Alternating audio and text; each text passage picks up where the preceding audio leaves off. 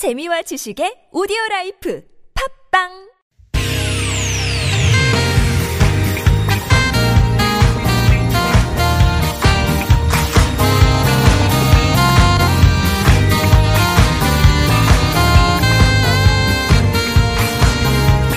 이유가 뭐지? 도대체 뭐 때문에? 세상만사 궁금한 이야기들을 꼼꼼하게 들여다봅니다. 최진봉의 왜?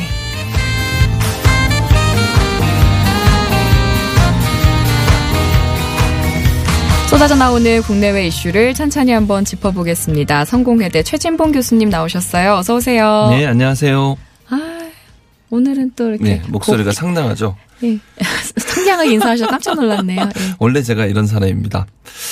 그 특정 정당만 아니면 화가 안 나는데 제가 원래 목소리가 상냥하고 부드럽고 항상 따뜻한 남자입니다. 예, 지난주 우리 네. 헤어질 때만 해도 막 예. 울그락 물그락 하시면서 가셨는데 오늘은 되게 상냥하게 안녕하세요 하셔가지고 예, 좀 저도 화들짝 놀랐네요.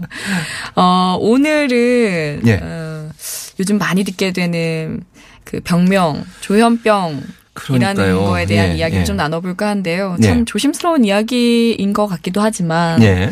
어쨌든 요즘 워낙 많은 이슈가 되고 있기 때문에 조현병 환자와 관련된 강력 범죄 계속해서 보도가 되고 있어요. 그렇습니다. 이게 사실 그 지난주까지 이런 일들이 너무 많이 발생을 해서 이게 우리 국민들도 아마 청취자분들도 많이 느끼셨을 거예요. 뭐 조현병이 이렇게 위험한 건가? 또 조현병 환자가 이렇게 많나? 이런 느낌을 받으셨을 텐데 사실 이제 또 최근에 그 50대 남성이 본인의 친누나예요. 친누나를 살해한 사건이 있었는데 이게 사실 이제 친누나가 왜 그 동생 집에 와 있었냐면요. 동생이 조현병 때문에 힘들어하니까 간호하려고 와 있었던 거예요. 아이고. 그러니까요.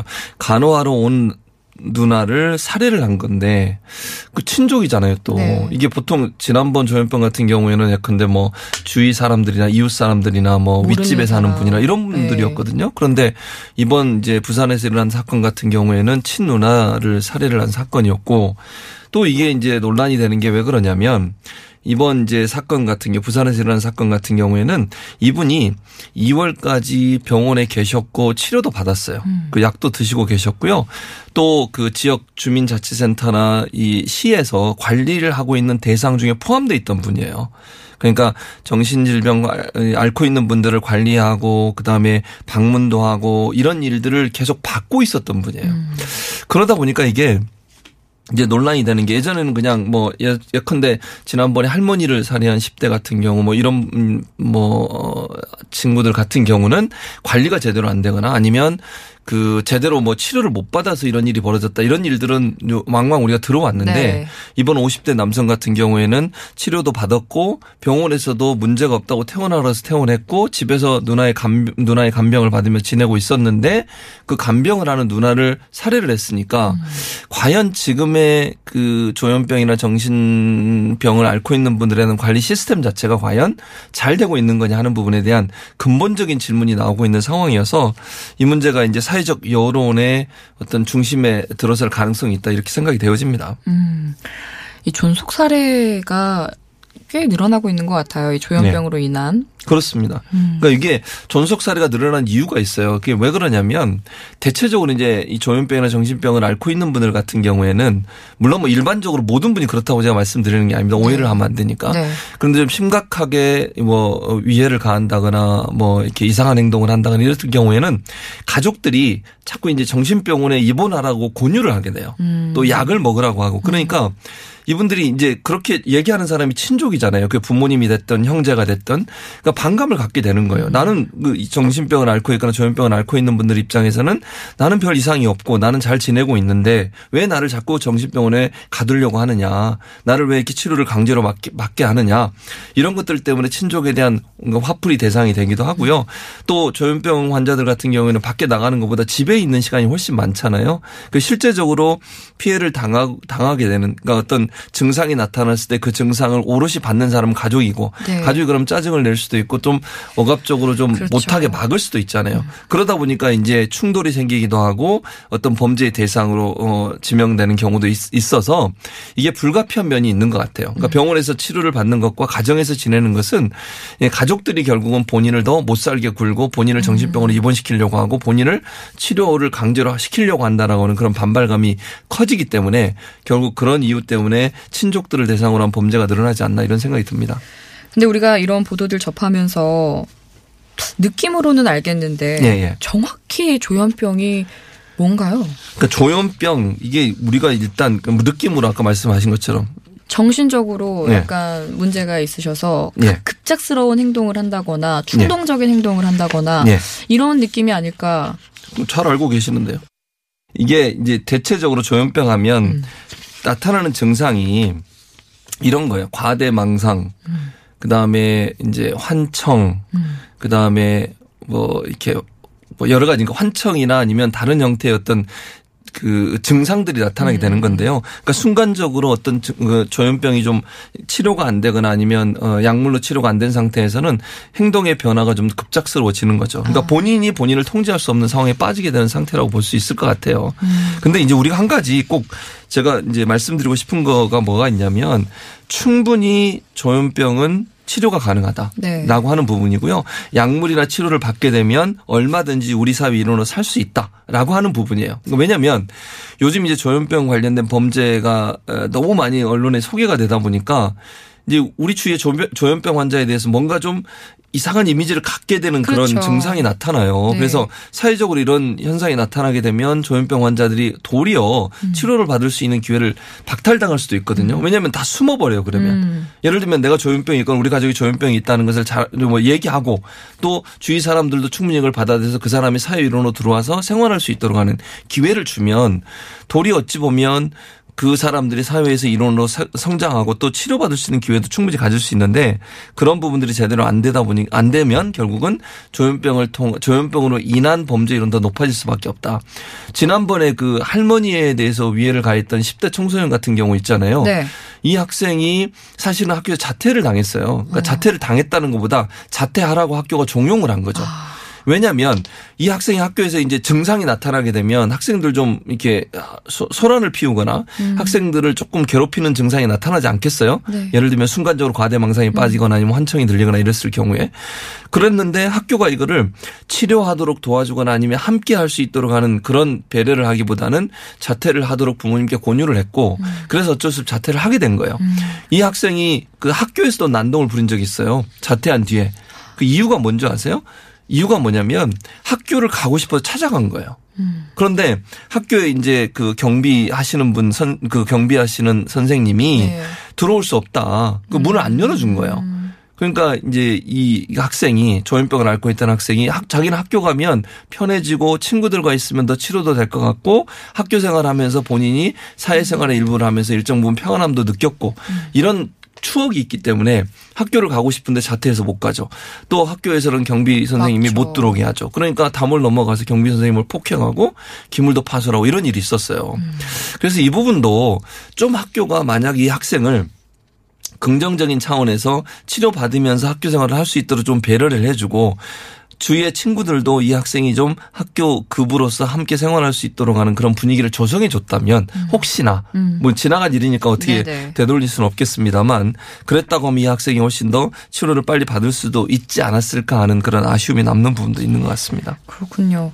정부에서도 그래서 다양한 대응책 내놓고 있는 것 같아요. 예.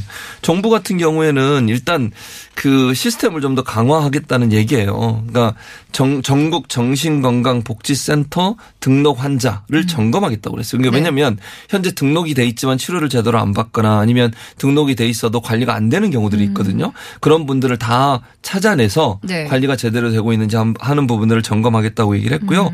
그 다음에 이제 정신센터 조현병을 관리하는 정 신센터에 10곳 중 8곳이 인력이 정말 부족해요. 그래서 정부가 이 부분을 좀 늘리겠다고 약속은 했어요. 근데 이게 예산이 들어가는 문제잖아요. 그러니까 그렇죠. 쉽게 할 수 있는 부분도 아니에요. 시간이 좀 필요하고 이걸 추경이 안 하면 예산을 어디서 끌어와야 되거나 아니면 내년에나 실행될 가능성이 있기 때문에 이 부분도 가능한 한 예산을 좀 확보를 해서 정부가 빠른 시간 안에 어, 정신센터 일하시는 인력들을 좀 늘려줄 필요가 있다. 그리고 병원들 같은 경우도요 입원을 거절하는 경우들이 많아요.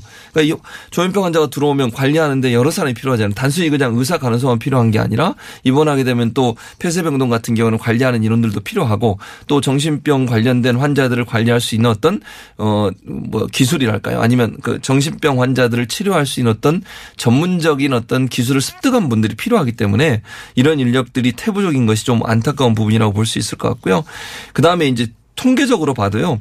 그 전문적인 정신병 관리를 하시는 분들 한 명당 200명을 담당하고 있는 그런 시스템이래요, 현재. 그러니까 지역사회나 아니면 국가 시스템 안에서 조현병이나 정신병, 정신병을 갖고 있는 분들, 이런 분들에 대한 관리나 아니면 운, 어, 관리나 아니면 뭐랄까 치료, 이런 부분들이 국가적 시스템 안에 제대로 이루어지지 않고 있는 부분이 큰 문제라는 생각이 듭니다.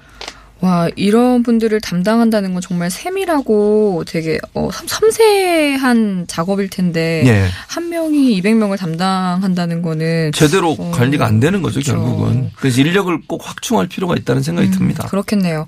이 조현병 환자들로 인한 범죄 사회적으로는 어떻게 좀 대응을 해야 할까요? 그러니까 이 부분을 좀 하, 우리가 이 고민을 좀 해야 돼요, 많이. 그러니까 이게 양면성이 분명히 있다고 제가 아까 도 잠깐 언급해 드렸는데 네. 조현병 환자를 다 범죄자 취급하면 안 돼요. 지금 이제 사회 분위기가 조현병 관련된 범죄가 언론에 이제 보도가 자꾸 되다 보니까 심지어는 이런 얘기도 있어요. 조현병 앓고 계신 가족들은 이런 얘기를 하시더라고요. 가족 중에 일- 뭐 어, 가족 중에 한두 분이 조현병을 앓고 계신 분들은 조현병 때문에 사고가 나는 것보다 일반 교통사고나 다른 범죄가 훨씬 많다.